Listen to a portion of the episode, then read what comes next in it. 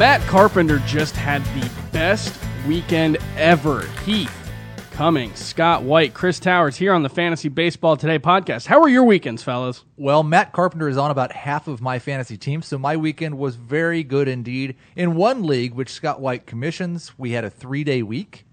Matt Carpenter was on my team, and he nearly outscored my opponent by himself. So I'm assuming you won. Yes. That was a pretty good week for you then. How about you, Scott? How many points did he score? Do you remember? fifty-eight. Wow. Wow. You don't you don't see that in full weeks. No, it was a phenomenal. Well, I mean, he had more games than everyone else. Uh-huh. I think he had thirty fantasy points before anyone else played a game.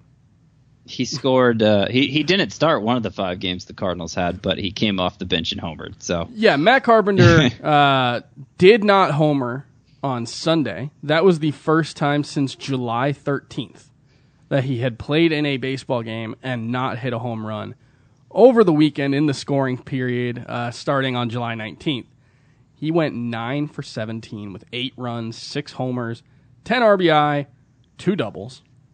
Uh, three walks and two strikeouts. That's that's a heck of a weekend. I don't think any of us had a better weekend. And he beat the shift with a bun, right? Whoa. Come on. Adam's not even here to edit things. He beat the shift with a bun. I, I could edit that. What did I say wrong there? Heath's doing a bit. You know Heath. Oh, okay. You know he's a jocular fella. All right, guys, we're going to look at the weekend's results. We're going to look ahead a little bit. We're going to take your emails, fantasy baseball at c b s i dot com. We're going to talk about the patented Scott White circle of trust for pitchers and see who's in and, and who's out. We're going to talk about some pitchers you might want to might, might need to panic about and, oh, so much more. But first, who is one hitter to add for your fantasy baseball leagues? Heath.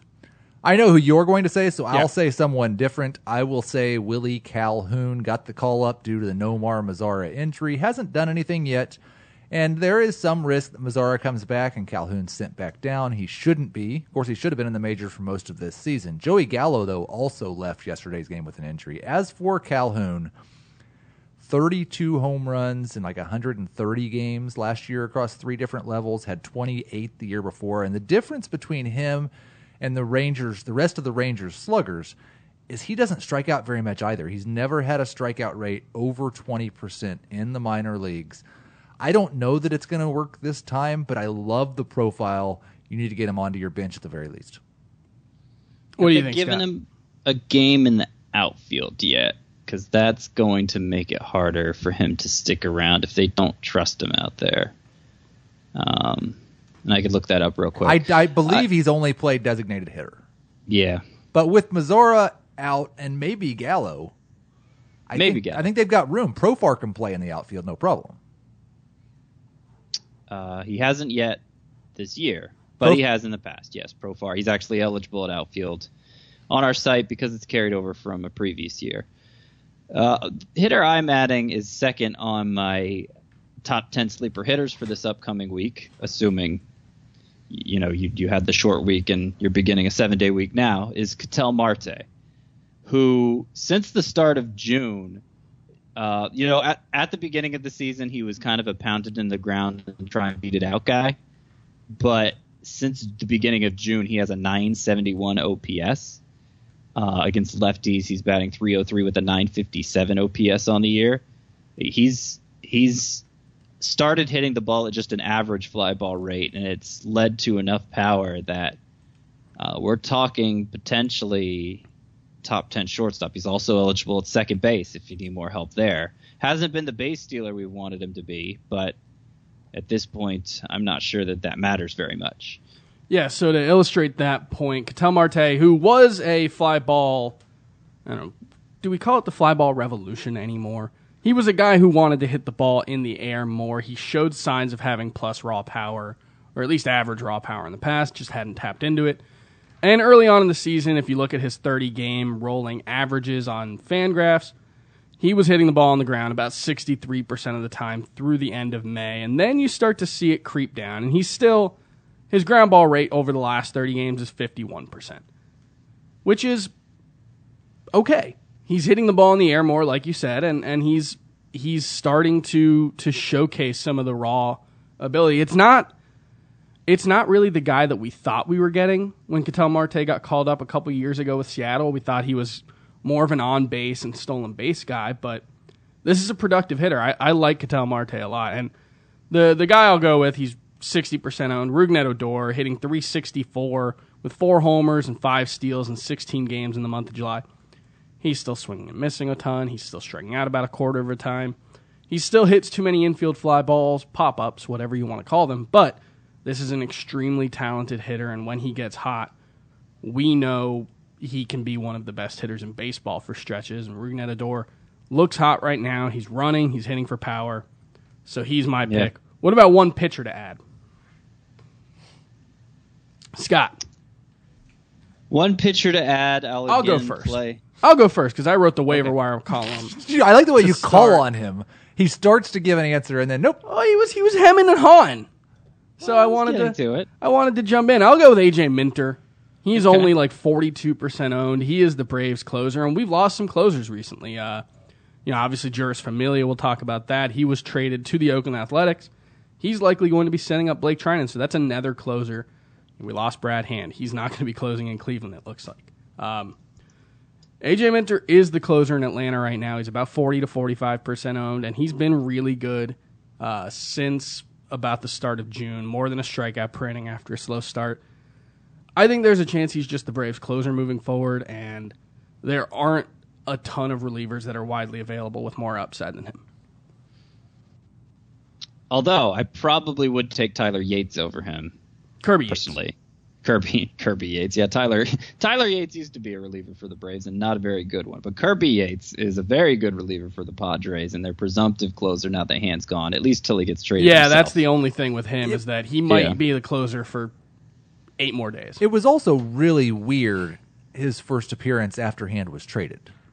I didn't see that. He was used in the eighth inning of a five oh game. Maybe just need work. On the a day that they had a doubleheader in the first game. That is weird. Maybe just need but, work. No, he hasn't. Has he appeared in a game? Andy Green. Andy Green has. Uh, I mean, just the fact that they were trailing five nothing. Yeah, that's really weird. It's hard to. It's hard to. Uh, yeah. And they had another game that day. He hadn't pitched yeah. since before the All-Star break. But they had so, a game yeah. that night. He, yeah, he if they really two, needed two work, they could have just given him work that night. That's yeah. That's really weird. Um. But anyway, my pitcher to add uh, with two starts this week is Zach Wheeler, who I think he, he's pitched better lately. I mean, he hasn't been an ace or anything, but mid-threes E R A with, you know, a strikeout per inning over the last six weeks or so. And it's um, it's I, I think it's a case of him making better use of his secondary pitches. Not that he has many of them, but he has a pretty good slider. Uh, you know, he, he has a show me change up, and we've seen the swinging strike rate go up on his fastball, which is without question his best pitch. So I, I feel like he's setting up his fastball better, if that makes sense. Um, and uh, it, he's performing more like we saw him do before Tommy John surgery, which was, you know, kind of like a number three, number four starting pitcher in fantasy. Two ma- two starts this week. One's a really good matchup, and uh, I think he's somebody worth adding. He's he's always been a guy that we think should be better than he actually is. But over his last eleven starts, dating back to May twenty-second, he's averaging about six and a half innings per start, which is really impressive. Uh, about a strikeout per inning, three sixty-three E R A. The whip's never going to be good because he's just a an okay control guy, and he's been pretty hittable. But, yeah, I, I think Zach Wheeler's shown a lot this season to make him somebody worth owning. What about you, Heath? I'll go a little bit deeper. Uh, Daniel Ponce de Leon. Did I say that right? Probably. I, I don't have a pronunciation guide here on Baseball Reference. Will make his debut for the Cardinals this week. They're sending Luke Weaver back down. I think Weaver will be back soon enough. But he's been very good, really the last two years in triple A. In two thousand seventeen, had a two point one seven E R A. Only made six starts because he had a horrific injury. Got hit in the head by a line drive, had to have emergency brain surgery. Came back this year in seventeen starts. He has a two point one five E R A, ten point one K per nine. The walks are still too high, which is weird because before last year, he was kind of a low strikeout, low walk guy. Mm-hmm. And now he looks more like a high strikeout, high walk guy. What I think in a, any type of deeper league at all, there is a little bit of upside here. They're not thrilled with Luke Weaver. Carlos Martinez is on the disabled list. He gets a chance to make a few starts, and he might be pretty good. Scott? Any well, thoughts I'm, on Daniel Ponce? He looks I'm perplexed. Try, I'm trying to get to the bottom of the Kirby Yates thing. He didn't. He didn't. Yesterday was the Padres doubleheader, and he didn't pitch at all. So it must have been. It must have been earlier this weekend when he came in, and you could make the case. In that case, that it was uh, more of a work-related thing. Yeah, I think he's widely considered to be the the closer again, at least for the next eight days. Um, You guys have any other weekend standouts besides Matt Carpenter? I'll throw one out there. Corey Dickerson uh, had a Matt Carpenter-esque weekend for the Pittsburgh Pirates. Hit four home runs. I think he's homered four times in three days or five times in four games, going back to the game before the All-Star break. eight for sixteen. He's up to three thirteen with about a an eight fifty-six O P S on the season. What do you think of Corey Dickerson? He's kind of been a forgotten man. Uh, since a really hot start because he hadn't done much for a couple months. Yeah, I somehow gotten it in my head that he had kind of um, sold out for line drives, sold out for mm-hmm. not having power.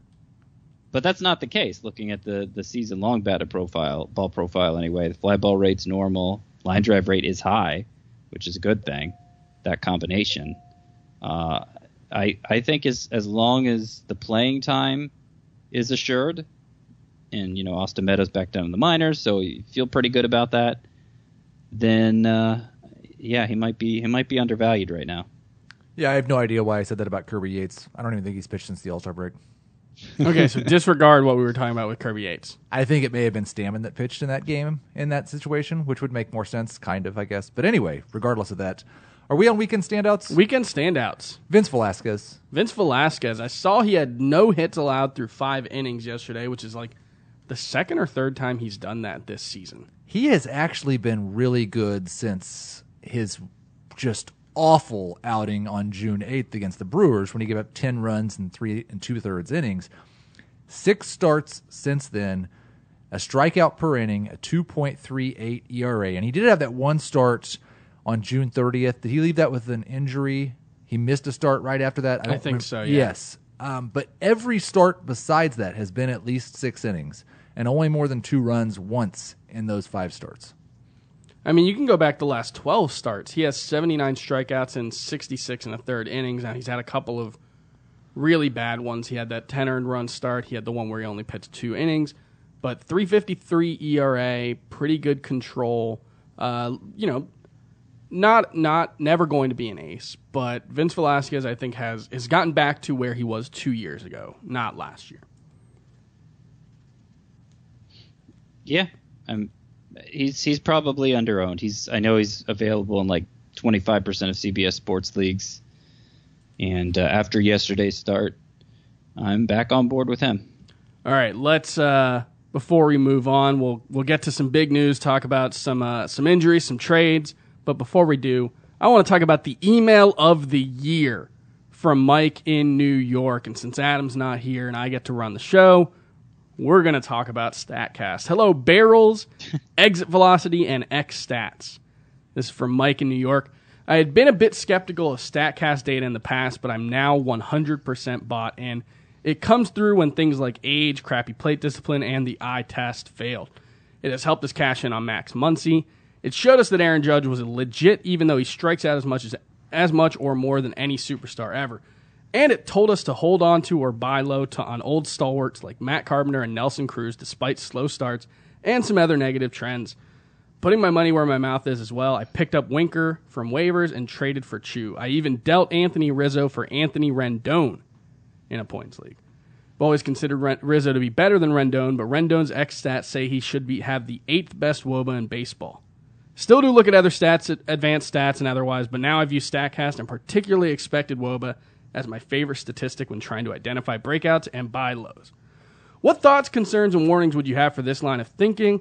Also, are you on board with the idea that Rendon can be a top eight hitter moving forward, given the quality of his contact and the fact that the lineup around him could come to life any day now? I don't I don't buy Anthony Rendon as a top eight hitter. I think he's a very good hitter, though. Yes. But very good. I, I love all of this. And uh, Scott, you're probably the the most skeptical, although you're pretty bought in. What do you think? I have never looked at an ex-WOBA leaderboard. Okay. So so uh, I'll preface it with that. And there's um, there is something to note. There was a discussion on Twitter recently. Um, I can't remember. There was a post on FanGraphs as well about the gap between ex-WOBA and WOBA this season and how it's bigger than it has been in years past, and that seems like an indication that maybe the ball isn't traveling as much as it was over the last couple of years because the, the integration of StatCast has coincided with what we know to be the juiced ball era, and so they might need to tweak some of that. It might not be... They that, might not have accounted for the fact that the ball's not traveling quite as much this season. That would be my one thought slash concern slash warning is we're still very early. Yeah. I think this is all wonderful. It's going to help us be better at our jobs. It's going to help fantasy owners be better at running their teams. But running, running or ruining? Running. Okay. But there's there's still... You need to be a little bit um, curious. Like, if you see a huge gap between someone's ex-WOBA and WOBA, start looking for reasons why. Now, with Matt Carpenter, I think we said pretty often, I, there, this doesn't make any sense. There, there's no, we cannot find a reason. Sometimes there are reasons that you can find. Yeah. Mm-hmm. And we didn't expect him to do this. But can mm-hmm. we follow up the email of the year with the tweet of the year? Sure. Sure. You want to read it? Yes. Mm-hmm. From, from two good friends of the program. Mm-hmm. Uh, Dave Scaff and then Doc Krotzer actually shared it with me. Mm-hmm. So uh, re- really good, guys. What sort of public humiliation will Chris be made to endure for starting an illegal roster in the podcast league, asking for a friend? Mm-hmm. You took a zero this week. Yep. In the podcast. Well, it's not league. Over. Would be, not, it, he still has ended. A zero, and there's no chance of him improving on that number. No, I, I fixed it. I fixed it.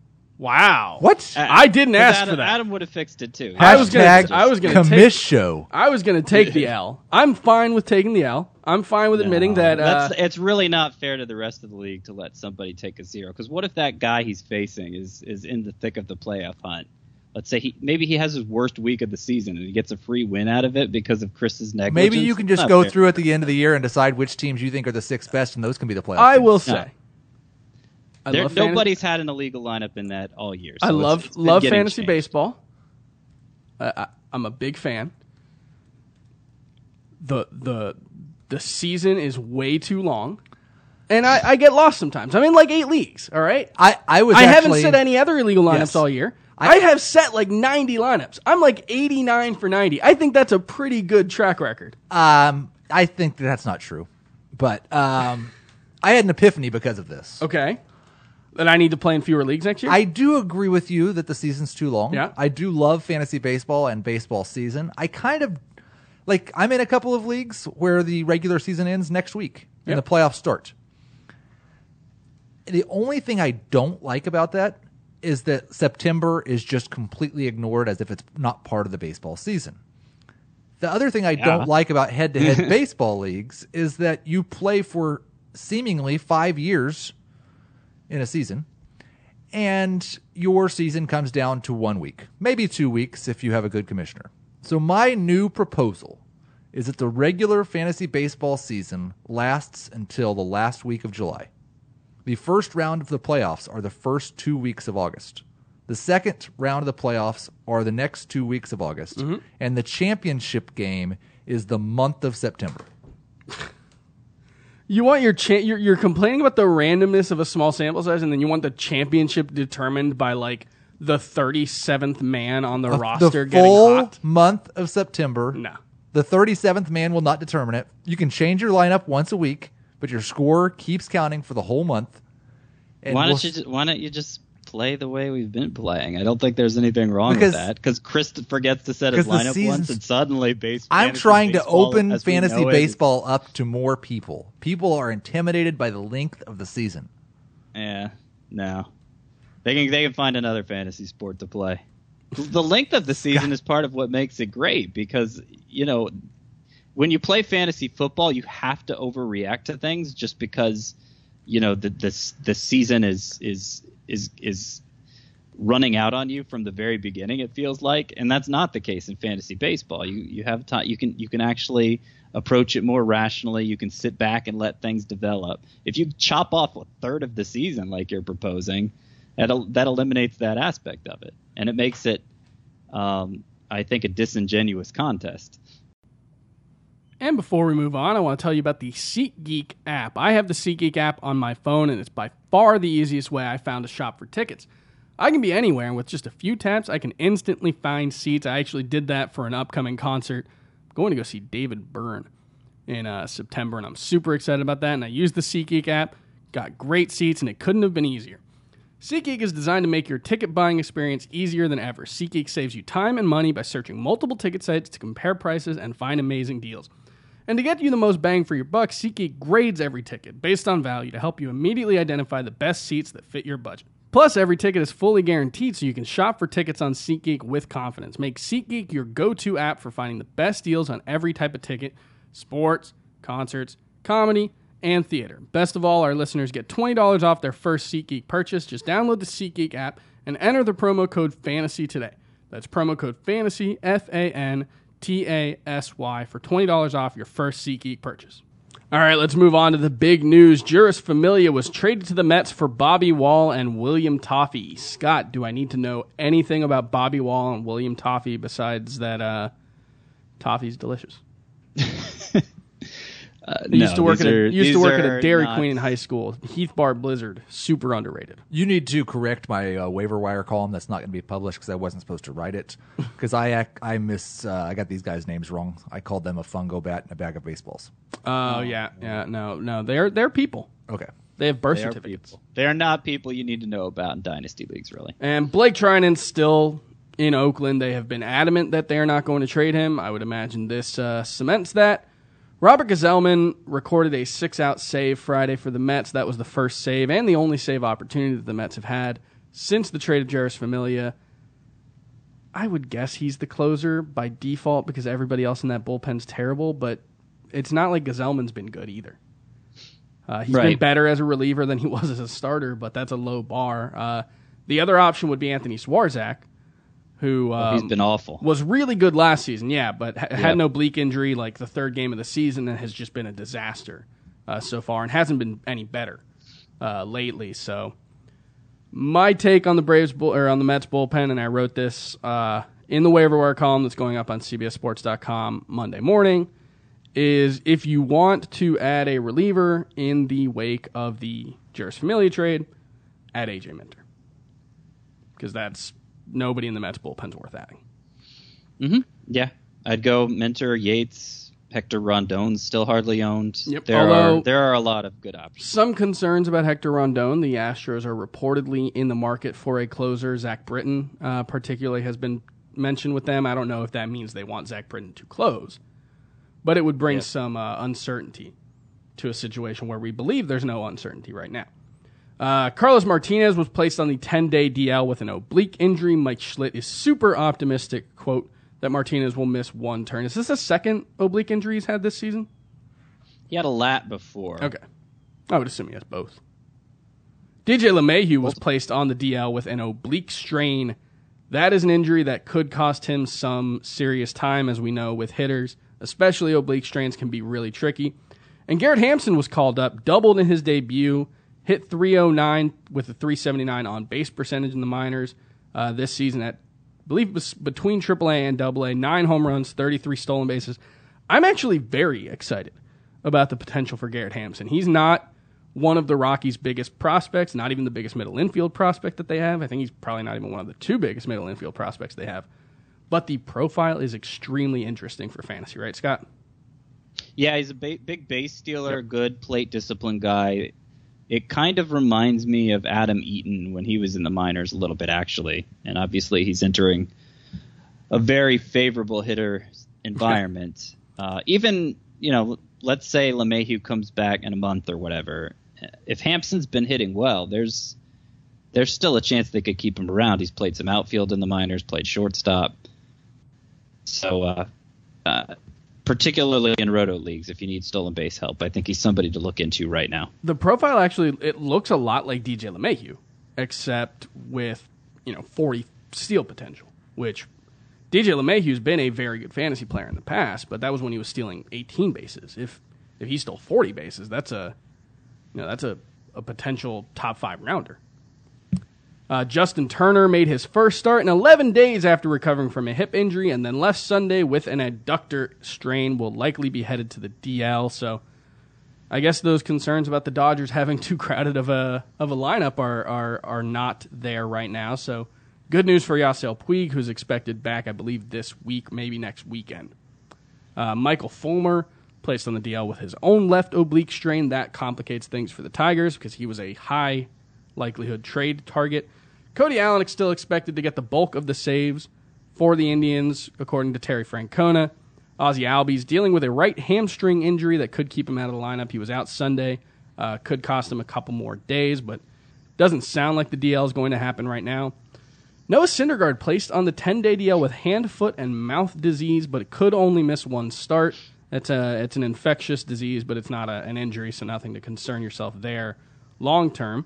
Nomar Mazara, as we mentioned, placed on the D L with a right thumb strain. And Sean Doolittle is dealing with a stre- stress reaction in his left foot, an M R I revealed. Uh, they're talking about the timetable being weeks, not months, but good news for Kelvin Herrera, must-own, must-add reliever. Uh, well, where would we put him with the Minters and Yateses and all of them? There's there's definitely – it's a finite amount of time he's going to be closing, but, but he's probably better than any of them. That's going to be, we we think, winning a lot of games and hopefully – and potentially making up some ground in the N L East. Yeah, so, uh, I think he's the best option among them as a pitcher. I think he plays for the best team. And – I don't know. With Sean Doolittle, it was a toe first, and now it's a, a mid-foot injury, and we'll see. It's going to make it to its way to the heel next. And then it's connected to the shin bone. Yeah, it's so, going to work its way up. You know.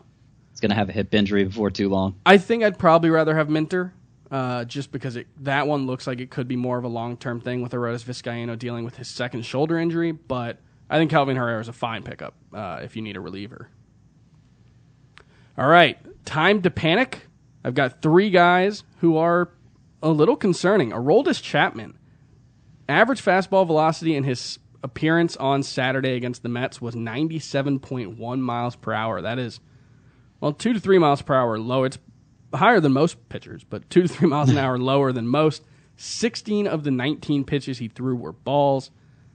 This is a guy who did not pitch in the All-Star break because he's dealing with knee tendonitis. Is it time to panic about Aroldis Chapman? Is it time to pick up somebody else in the Yankees bullpen? The problem is, like I think Dellin Betances is owned in almost every single categories league.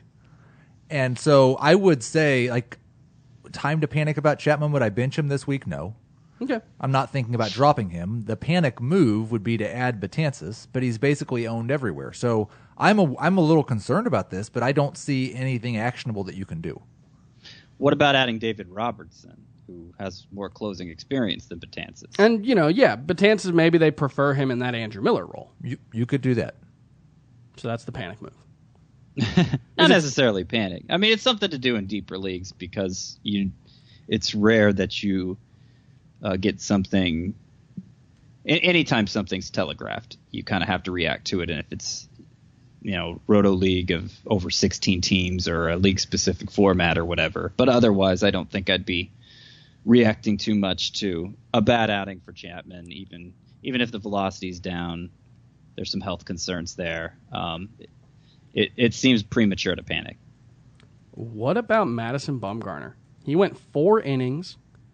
Walked six, gave up three runs against Oakland this weekend.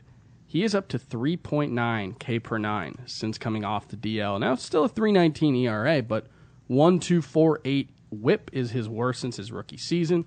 This is the first time his walks per nine has ever been above three. And it's his lowest strikeout rate since his rookie season as well, seven point seven per nine. What was interesting about this last start, which was clearly his worst... Uh, was it Saturday? I think it was. Yeah. Um, it was also the hardest he's thrown all season, and I think only one start last year did he throw that hard. Hmm. And velocity has been creeping down for him. It's been part of the reason why we haven't been totally dismissive of his lackluster start here off the D L. But it was it was better yesterday, and I'm I'm hopeful I'm hopeful that's a sign of of maybe things getting better. I like I, I don't know what you're supposed to do with Madison Bumgarner at this point. It, does he retain enough of his reputation that you could shop him as an ace and get what you'd expect back for in return for an ace? I I don't know. I it I don't think there's been enough good for him to still carry that way. He's he's barely inside my top twenty starting pitchers rest of weekend, rest of season. So I, I kind of feel like your best bet is to to hope he turns things around. And J- it, James Paxton or Madison Bumgarner? Paxton. Paxton. It, Lance McCullers. McCullers. Yep. I think it's it's also worth noting that he wasn't quite Madison Bumgarner last year. Yeah. Yeah. No. Go. I mean, he is at three twenty, and last year came back from the from a shoulder, a serious right. shoulder injury. But dating back to the start of last season, his peripherals were worse before the injury as well. He has a three twenty-eight E R A, which is awesome. one point one four whip, very good. eight K per nine. And then you look at three ninety-seven F I P, two point four walks per nine, which is above his career average. He hasn't been the same guy. I am comfortable dropping him outside of my top twenty.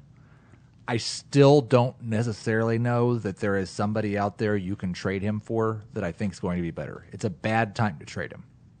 Mm-hmm.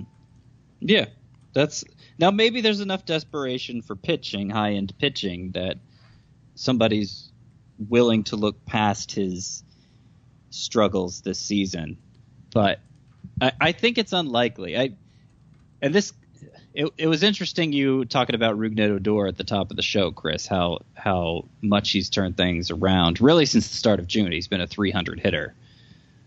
I tried my hardest to trade him in those first two months in a twenty-four team dynasty league where his keeper cost was very low, and it just seemed like everybody was on the same page with me that there wasn't much left there for Rougned Odor. So it's it's... Like when a when a guy is struggling enough that you yourself are concerned, that we are concerned, guys who, as a general rule, are um, are willing to give players the benefit of the doubt and trust in the track record and all of that. But if it's to a point now that we're concerned, I feel like everybody's concerned at that point, and it's very unlikely you're going to get an ideal return for Bumgarner. Also, you're welcome for turning down those Odor trade offers. Yeah. Well, you were you were one of many who I was trying to trade him to, and I'm thankful now that I didn't. All right, time to panic on Robbie Ray, who had another poor start. Five runs in five and a third innings at home uh, against the Colorado Rockies, and that's three out of his last four starts and three out of five since coming back from the D L, where he's allowed uh, not quite a run per inning, because he went a third of an inning in each of the in two of those three starts, but he has a five eighty-eight E R A over his last four start or his last five starts since coming back from the D L. Is it time? Are we are we dropping Robbie Ray? I haven't given that thought. I, I own him in a few leagues too. I'm not starting Robbie Ray, and I'm I'm concerned, definitely concerned, because there there are reasons to be concerned coming into the season, and that's one of the things I feel worst about: preseason regrets. Just being willing to make excuses for Robbie Ray, knowing I'd have to pay a premium to get him. Uh, but there's still like there's still so much strikeout potential there. I yeah, couldn't still, think of dropping still him. Striking about a quarter of the batters he's faced over the last five starts out, but also walking about ten percent. Yeah, you cannot feel comfortable starting him. He looks like two thousand sixteen Robbie Ray, except we said throughout that whole season that Robbie Ray's getting unlucky. This year he's got a five F I P. He's not really getting unlucky. He's just not been as good. All right, and Jose Quintana actually was good on uh, Sunday, I believe, against Saint Louis. Seven innings, two runs, six strikeouts, four walks against the Cardinals. But he has been dealing with left shoulder fatigue, and that was why I believe he had a turn skipped in the rotation. They were fine pushing him back a couple days. Is Jose Quintana a must-own pitcher at this point? Yeah. He's top forty for both of you. I think, Scott, you have him thirtieth. Yeah. In head-to-head points. Yeah, I mean, I think he's most dome. He's not – he's he's. I guess he's in my top thirty, but, you know, coming into the season he was top twenty. So I, I don't believe he's that anymore. There have been issues pitching deep into games. Obviously, if this becomes something worse than shoulder fatigue, if he's expected to miss weeks with an injury, then – then it's something we could think about dropping him potentially. But even then, I think it would be in shallow leagues. It would be in leagues where you have a real D L crunch. Like, he's somebody the Cubs, who may be the best team in the National League, he's somebody they're going to have to rely on if they're going to get anywhere this year. Yeah, I, I have definitely changed the way that I feel about Jose Quintana, because coming into the year, I first off, I thought he was very safe. And I thought that he really had a pretty unfortunate year in two thousand seventeen and was encouraged by the increase in strikeout rate. Now, if you look at his K per nine over his career, it's pretty clear where the outlier is. He was right around eight per, eight K per nine for the first five years of his career. He had one year at nine point nine, and now he's back to eight K per nine. So now he looks less like a guy with a high floor and maybe a high ceiling too, and more like a guy with a low ceiling. And this injury gives him a really low floor. I'm trying to I'm trying to be an Adam Azer and get a drop here, but uh, it's not working quite as well. So I'm just going to sing it myself. Okay. Welcome back. So, so, so, so, so, not so. Welcome back. Hurry back, Adam. Thank you. What's that? Hurry back. Excuse me? Adam. All right. Welcome back, Steven Strasburg, back from the D L after missing about six weeks with shoulder inflammation, and he wasn't great. Six earned runs, eight hits, two walks, six strikeouts, but it's the first start back from the D L. We always give a guy a mulligan for that one. Any yeah. concern about Steven Strasburg? He and Scherzer got into it in the dugout after they were, there was a bit out. of yelling. I think I think it was constructive. I think Max Scherzer was like, hey, we're going into the, the locker room to chat. It's a brotherly guy. squabble. Yeah. It's a yeah. family. No Maybe concern about Steven Strasburg. Him to new heights. No concern. James Paxton will return from the D L on Tuesday. Gleyber Torres will be back Wednesday, it looks like, from his hip injury. I believe he started a rehab assignment over the weekend. Freddie Peralta will return to the Milwaukee rotation on Wednesday. Junior Guerra back on Tuesday. Freddie Peralta must own. This was expected that he'd be back? Well, I, no, I wouldn't call him must own. He's oh. had what? He's been incredible. His last couple starts weren't very good. All right. Jaime Barria expected to start Tuesday versus the Chicago White Sox. Is he someone that you're interested in streaming? I assume that makes him a two-star pitcher. Yeah, I'm not sure. I'm not sure how their rotation sets up. But, yes, he is someone I'm interested in streaming against the White Sox. Clay Buchholz. I, oh. Yeah, he should be making two starts. Okay, Clay Buchholz will return to the Arizona rotation on Tuesday. Mike Zunino returned from the D L. I had the choice of starting him, and I stuck with John Hicks in a points league, so... I think it probably tells you where I'm at on Mike Zunino. Walker Buehler expected to start Wednesday versus Philadelphia. It's going to be really interesting to see what they do with his workload uh, with the Dodgers. Any expectation that he might be on a pitch limit? I want to see what happens Thursday morning. Okay. If he gets sent back yes. down? Okay. I hope that he doesn't. I don't. That's not my expectation, but I'm not going to feel comfortable about him until I, I see what happens Thursday. Irvin Santana will make his season debut Wednesday versus the Blue Jays. Willy Adames recalled from triple A. He's had a really rough start to his major league career, but obviously still a big prospect. Evan Longoria could return Tuesday from his hand injury. Rafael Devers was back on Saturday. Scott Schebler expected back on Wednesday. Drew Pomeranz will return to the rotation Tuesday. Drew Pomeranz, someone we should be adding? Well, he's a two-star pitcher this week, but he was... He was. He looked pretty rough before going on the D L, and his velocity was down. I, I think it's it's a wait and see thing. There's there's potential for him to be an impactful fantasy fantasy pitcher, obviously, given his track record, given the team he pitches for. But I, he needs to prove himself all over again, I feel like.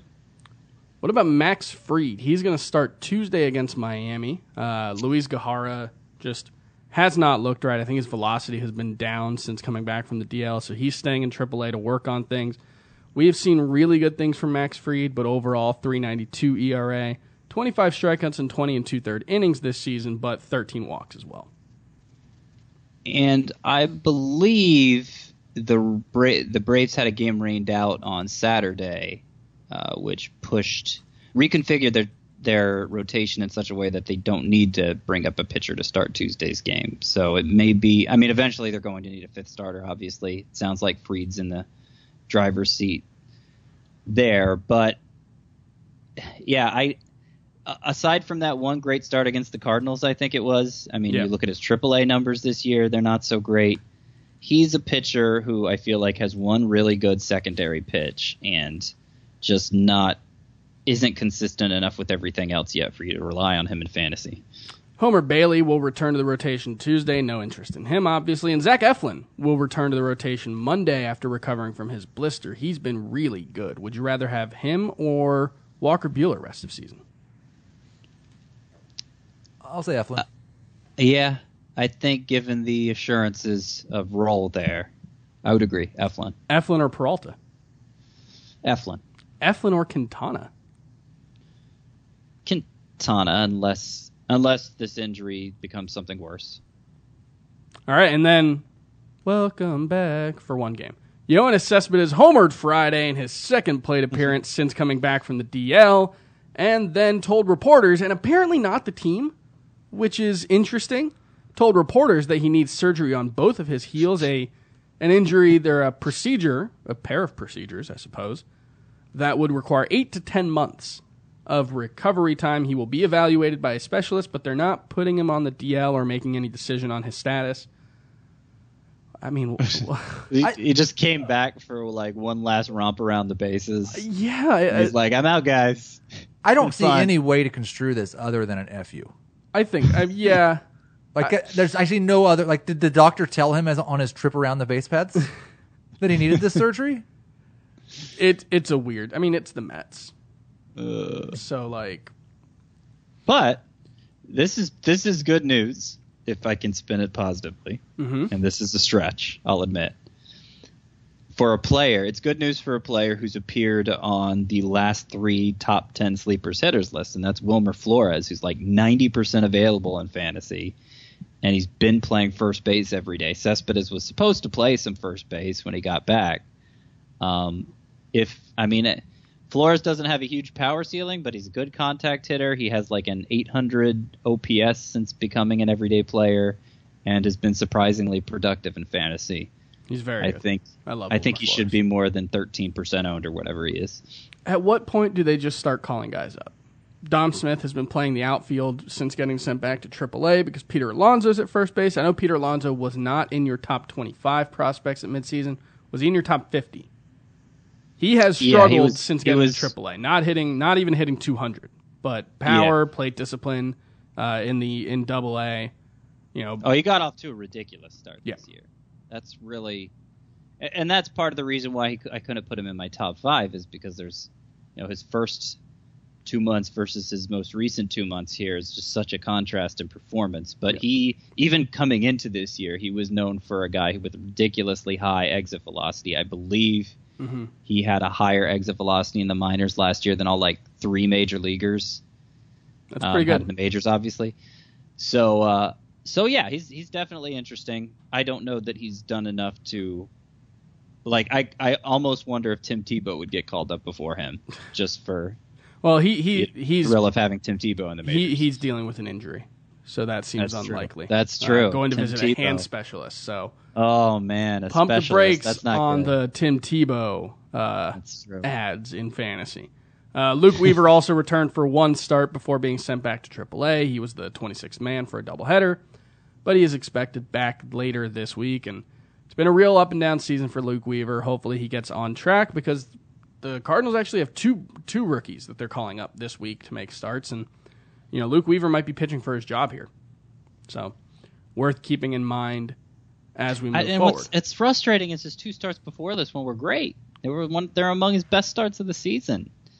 And I know uh, I know some, at least one person on Twitter didn't like that I left him off my uh, breakout pitchers for the second half list just because he seemed to be turning things around. But can't break out if you don't have a job. Yeah, he just hasn't thrown enough strikes, and he's a guy who that that's what he has to do to be successful. He has to be one of the better strike throwers in the majors, and he's yep. been far from it this year.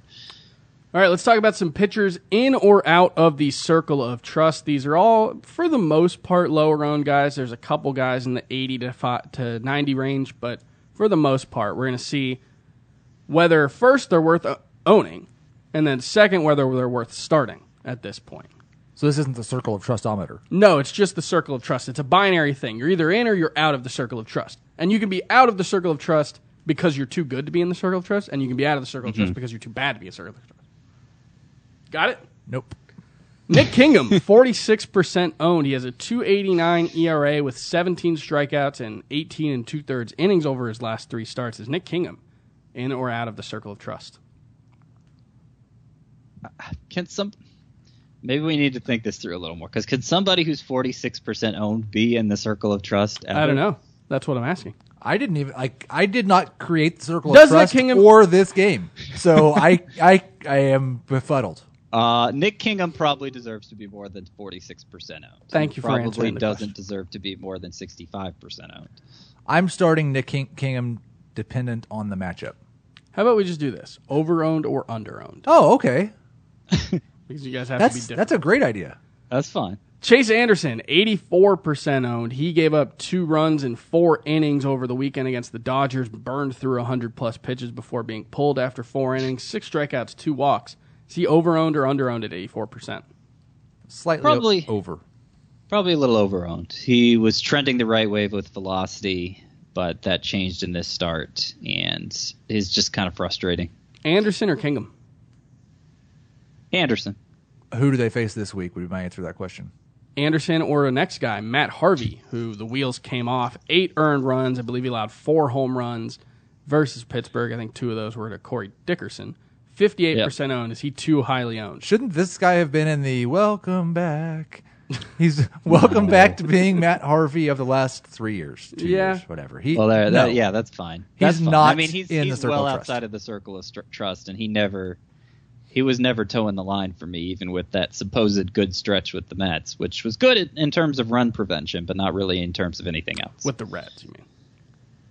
The last like six starts, right? Yes, I'm in with the Reds. I don't know what I said, but I'm in with the Reds. Nick Pivetta, seventy-five percent owned. He actually, fun fact, had a negative F I P in a game where he gave up four earned runs to the Padres. And like six unearned innings. runs. Yeah. Or two unearned runs, six total runs. I I got tweets. I'm sorry, Heath. Nick Pivetta does not need to be owned in more leagues because of this start. Trust the process. It's I'm going to trust the process. I'm, I'm trying to do the math in my head right here. So he got sixteen outs. Mm-hmm. Nine of them were strikeouts. Yeah, it was like a fifty-five percent strikeout rate. And he gave up eight hits. So I'm thinking they put... It was about a five sixty BABIP. About a five sixty BABIP. No home runs. This start does not change my opinion of Nick Pivetta. I think he should be almost universally owned. Yeah, Trust the I think he's definitely the best of the ones we've talked about so far. three fifty-five yeah. F I P, three thirty-six Sierra... three thirty-five X F I P. Just trust the process. It, look, it might burn you, but ask the guy about Matt Carpenter. Trust the dang process. Marcus Stroman is seventy-seven percent owned. He has a three oh three E R A and a one point oh three whip in six games since coming off the D L. Is he underowned at seventy-seven percent? I think the answer is obviously yes. Does he need to be owned in every league? I thought this was just a Chris Tower segment. Um... Yeah, you asked the question and then answered the question. I will say he's underowned. He's in the circle of trust. I'm starting him. Now, this start was against Baltimore, which has nothing yeah. to offer, right? But three oh three E R A, six starts. Yeah. Since coming off the D L. Okay, I, I need to clarify something on the circle of trust, Scott. Mm-hmm. If you're in the circle of trust, can I still bench you at Yankee Stadium and at Fenway? Yes, you can. Okay. I mean, according to my rules of the circle of trust, I'm not sure that those have translated so well to the podcast. But look, we sure. moved on from the circle of trust, guys. Um, Try and I keep up. Think I don't. I don't feel like Stroman needs to be universally owned. Okay, seventy-seven might be a little low. He's he's on a bad team. He doesn't miss bats. He's pretty good, but he's not. He's not indispensable. Marcus Stroman or Sonny Gray, who bounced back to. I mean, he was fine against the Mets, but it's the Mets. Two earned runs in five and a third, six strikeouts. He had eight strikeouts and six shutout innings last time out. Who would you rather have, Marcus Stroman or Sonny Gray? Stroman. Stroman. Interesting. What about Kyle Gibson? Is he underowned at seventy-one percent? He gave up four earned runs in five and a third, and that was against a bad Kansas City Royals team. It wasn't a great start for Gibson, but he's had a really good year, and I think it's gone, un- it's flown under the radar because he has a bad win-loss record. But he's he's been pitching deep into games. His strikeout rate is the best it's ever been, believably, because the slider's the best it's ever been. I think he's the best pitcher on this list. I like him more than Pivetta. I like him more than Stroman. So, yes, he more deserves than some to be of the more guys than below seventy-one percent him? Owned. I will put him in the group with Stroman, but just behind Pivetta as far as what I expect rest of season. Where does Rich Hill fall in that? He gave up one earned run in six innings against the Milwaukee Brewers, nine strikeouts. He has a two ninety-five E R A in thirty-six and two-thirds innings since coming back from the D L. I think that's split over seven outings, six starts, because he had one relief appearance. Rich Hill or Nick Pivetta?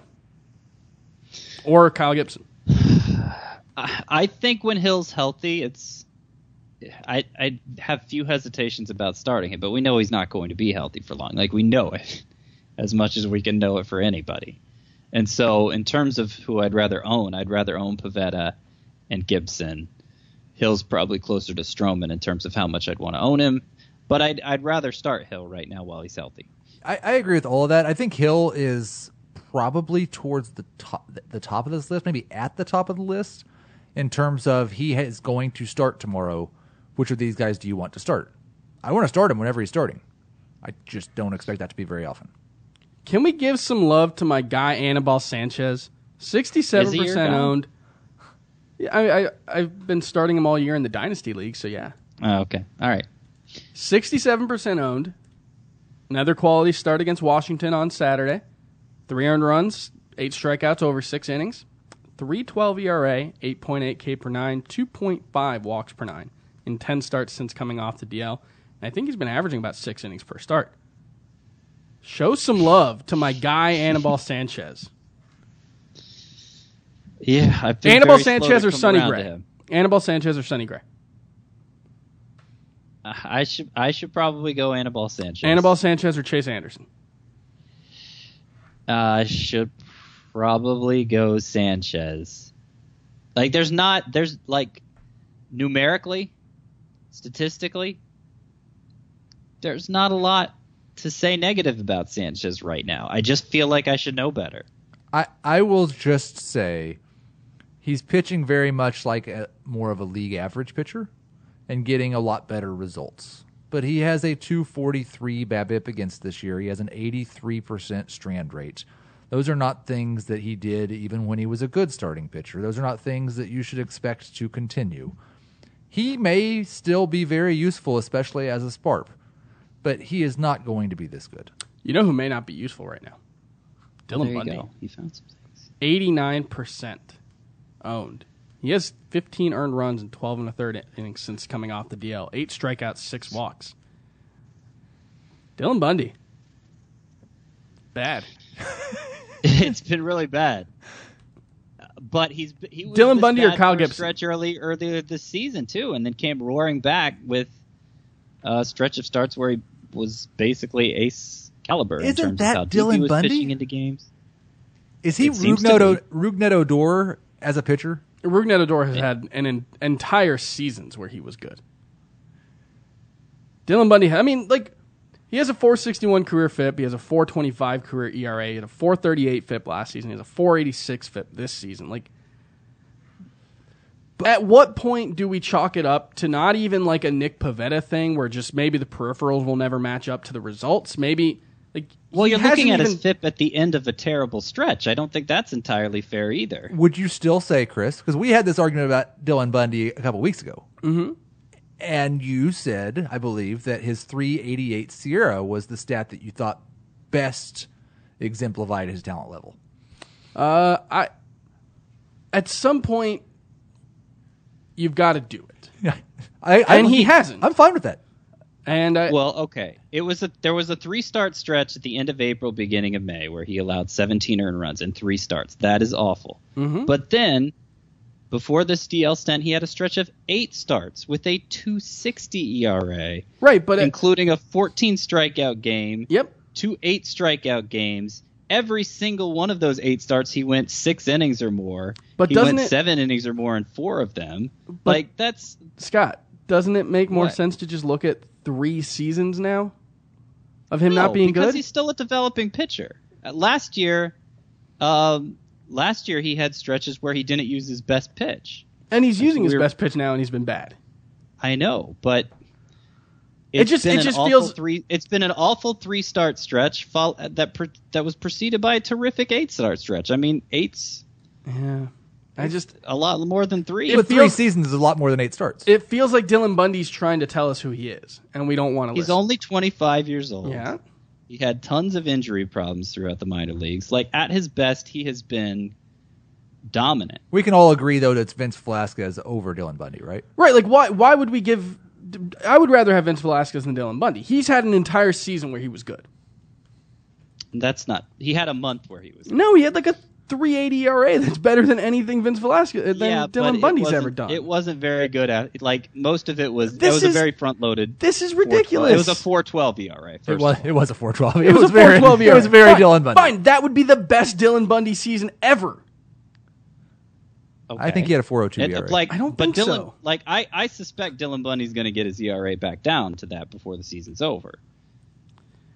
Yeah, the peripherals are a lot better for Vince Velasquez. I don't see any argument for Dylan Bundy there, and I like Dylan Bundy. I wish he was good. It's just at some point yeah. it's got to be. It's got to be. I, I, I feel like I made a lot of good arguments for Dylan Bundy, but if you want to say there are no good well, no, arguments, no, no, no. Go it's ahead. just it's no. There's no good arguments for him over Vince Velasquez. Because he's had the same good stretches. There's no reason to believe that Vince Velasquez's good stretches are any less legitimate than Dylan Bundy's, and the overall track record is just much better. Um, I, but also, like I, at I some point, Dylan Bundy's it's got to be more than pitch near, nearly as good as Dylan Bundy's slider. That's fine. He's better, and he doesn't pitch as deep into games. I don't think that's true. Well, like you have he, to be good to pitch into games. Like not, at his not best, gone seven innings this year. The good so. stretches from Dylan Bundy, he pitches deep into games, but the good stretches aren't aren't sustainable. Vince Velasquez went seven innings this weekend, right? He did. Oh, okay, that was his first one. Sorry. Yeah, I just that was his first one. They are very similar. You they're guys. very, but like four. Yeah, I, I just for me, it's like four hundred innings of the same thing, even if the shape of each individual. You know, valley and peak is different. Like, at some point, you are what you are, and I think Dylan Bundy's trying to tell us who he is. But, but I, the thing is, two starts ago, Vince Velasquez had a higher E R A than Dylan Bundy has now. I feel like this is a lot of just uh, recency bias. I for guess. Their careers, they have an E R A separated by a tenth of a point. Mm-hmm. Um, I just say Velasquez now over Bundy because Velasquez is pitching well and Bundy is not. Well, Vel- and they're Vince, both borderline guys. Vince Velasquez also has three seasons with a F I P below four. Dylan Bundy has three stretches of his career with that. Looking forward to the next Dylan Bundy hot streak.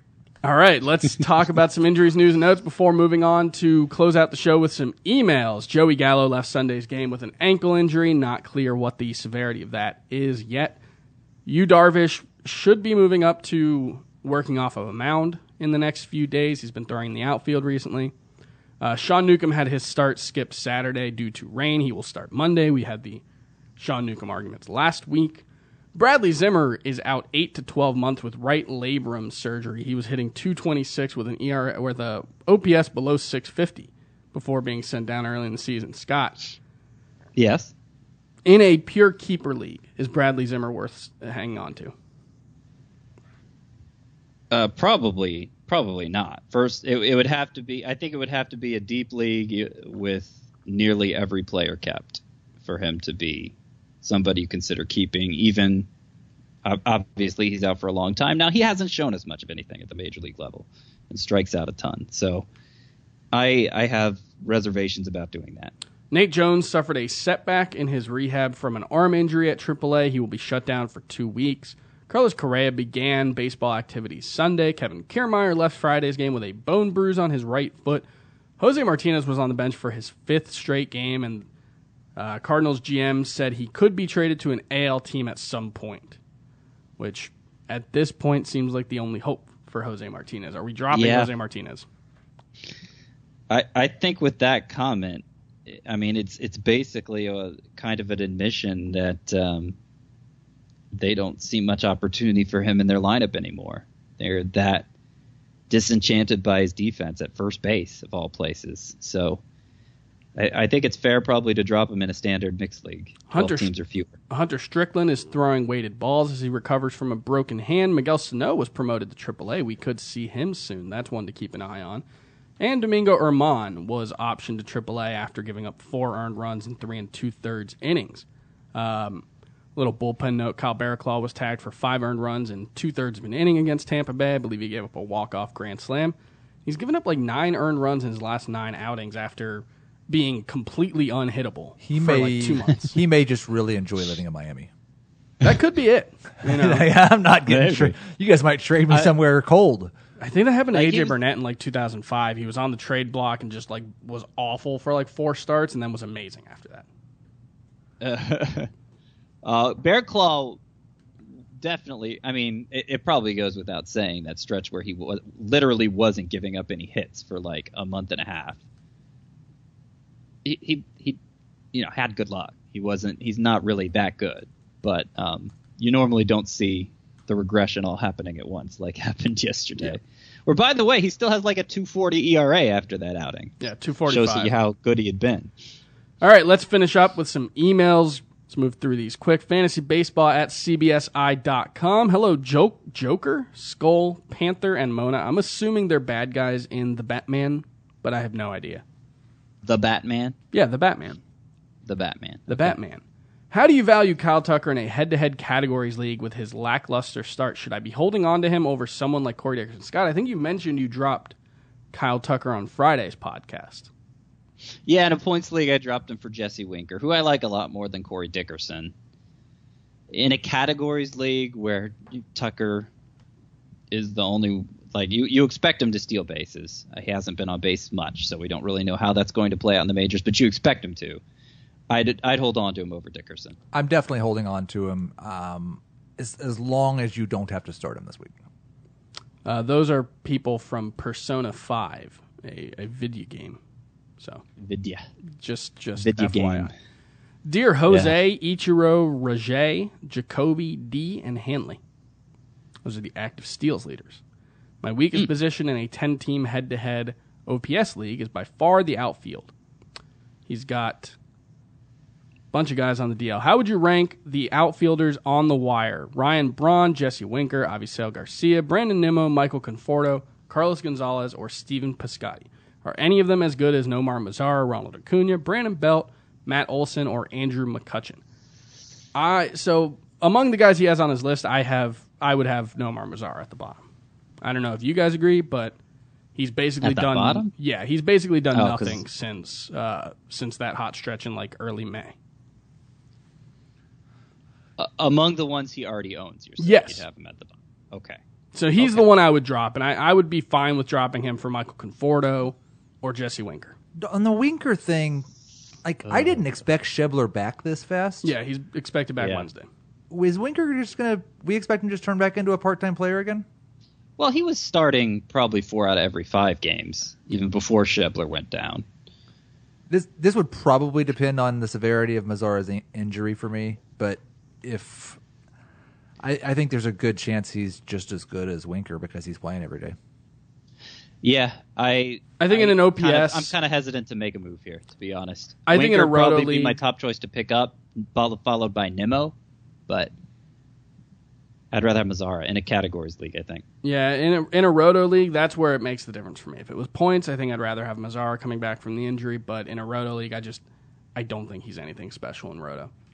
Uh, John from Boston, trying to get Josh Donaldson as a second-half sleeper. Would you give away Will Myers and Danny Duffy what? to get Josh Donaldson? No, I would not. What? You have to give away Will Myers and something to get Josh Donaldson? That seems weird. So you value Will Myers above Josh Donaldson? Certainly in a cat- categories league, yeah, right now. I mean, the, Josh Donaldson's a big – it's a big mystery what he's – first of all, when he's going to get back and what he's going to be when he does get back. I mean, he's he's getting old, and he wasn't between D L stints this year, he hasn't been very productive. So he said uh, the same things last year, though. Oh, yeah. Well, you shouldn't count on that, though. Yeah. But Will Myers is is a really good category accumulator, you know? Yeah. All right. Eric from Costa Mesa. Dear Ozzie, Scooter, and Asdrubal. I have no idea. Like, Ozzie and Scooter Gennett were both on the All-Star team. I don't understand where Asdrubal Cabrera comes in. I don't know. Rank these starting pitchers in a head-to-head points league rest of season. Jack Flaherty, Jose Quintana, or Dylan Bundy. You did. Scott? I I like Bundy more than Quintana. Um, but I I think I should probably move Flaherty ahead of him at this point. All right, Jack, dear Tino, Chuck, Derek, and Scott. He was like ninety-seven Yankees infield, probably? A little later than that, like All right. ninety-nine. All right, is it time to drop Ender Inciarte? Even in a categories league, he's sitting him against lefties, needs the roster spot, twelve-team head-to-head categories league. Man, Ender Inciarte has been nothing since the start of June, really. He had a six twelve O P S in June. He has a five thirty O P S in July. And even April and March, he had a six thirty-nine O P S, but at least he stole thirteen bases. He only has ten steals in three months since then, and only five over the last two. Any reason to hold on to Ender Inciarte? I'm fine with dropping him. It's it, like he's he is among the top five in, in stolen bases this year, and obviously those are hard to fill. Now he hasn't been running nearly as much since April, so you just never know when that's going to come back. And it's also weird, like he's had horrible BABIP luck this year, and I don't know after four months if we can still say it's just bad luck, but I feel like most players with a BABIP as low as his we're giving the benefit of the doubt to. So he, to me, he still profiles as like a two ninety hitter, and I don't know why he hasn't done it. If it's if it's a three outfielder league, though, I mean, you got to make room for somebody who's actually producing. All right, email from No Name. Dear Frank, Doc, and Ock, I have no idea. Spider-Man? I don't know who Frank is. Professor Frank from The Simpsons? Oh, okay. But I don't know. I don't know. Ock. Head-to-head categories league. Hey, real quick, rank these four players. Yoan Moncada, Adam Eaton, Jesse Winker, Jake Bowers. How much do you love your guys? we got we got a guy for each of you. I'm going to take Winker first. Wow. I'm probably going to take Bowers second. Wow. And then I'm not sure. I hate that this is a it categories was, league. If it was a points league, I'd say Bowers first. I think it's Moncada.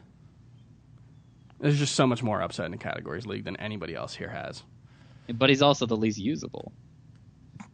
He is all. Well, maybe, he is the worst and the best. Eaton's, Eaton's probably the least usable, and since it's a categories league, I, I can put Eaton last, but Moncada's third. Like Winker and Bowers, Bowers is number one on my top ten sleeper hitters for this week. Winker. I would just like it, the it's record. It's pretty hard to justify benching him right would now. Would just like the record to show, Yoan Moncada's been awesome in the month of July. Okay. Just just putting it out there. We all put Moncada ahead of Eaton. I think he's number one in the category. I may put him ahead of Winker as well. I'm putting Bowers number one regardless of format. All right. That'll do it for today's episode of the Fantasy Baseball Today podcast. We'll be back on Tuesday. I believe Adam will be back in the coming days. I don't want to put a day on it, but he's supposed to be back sometime this week, and I think we're all happy about that. But we'll see you tomorrow. I'll be back. Scott will be back. Heath will probably be back sometime. We'll see you. Bye.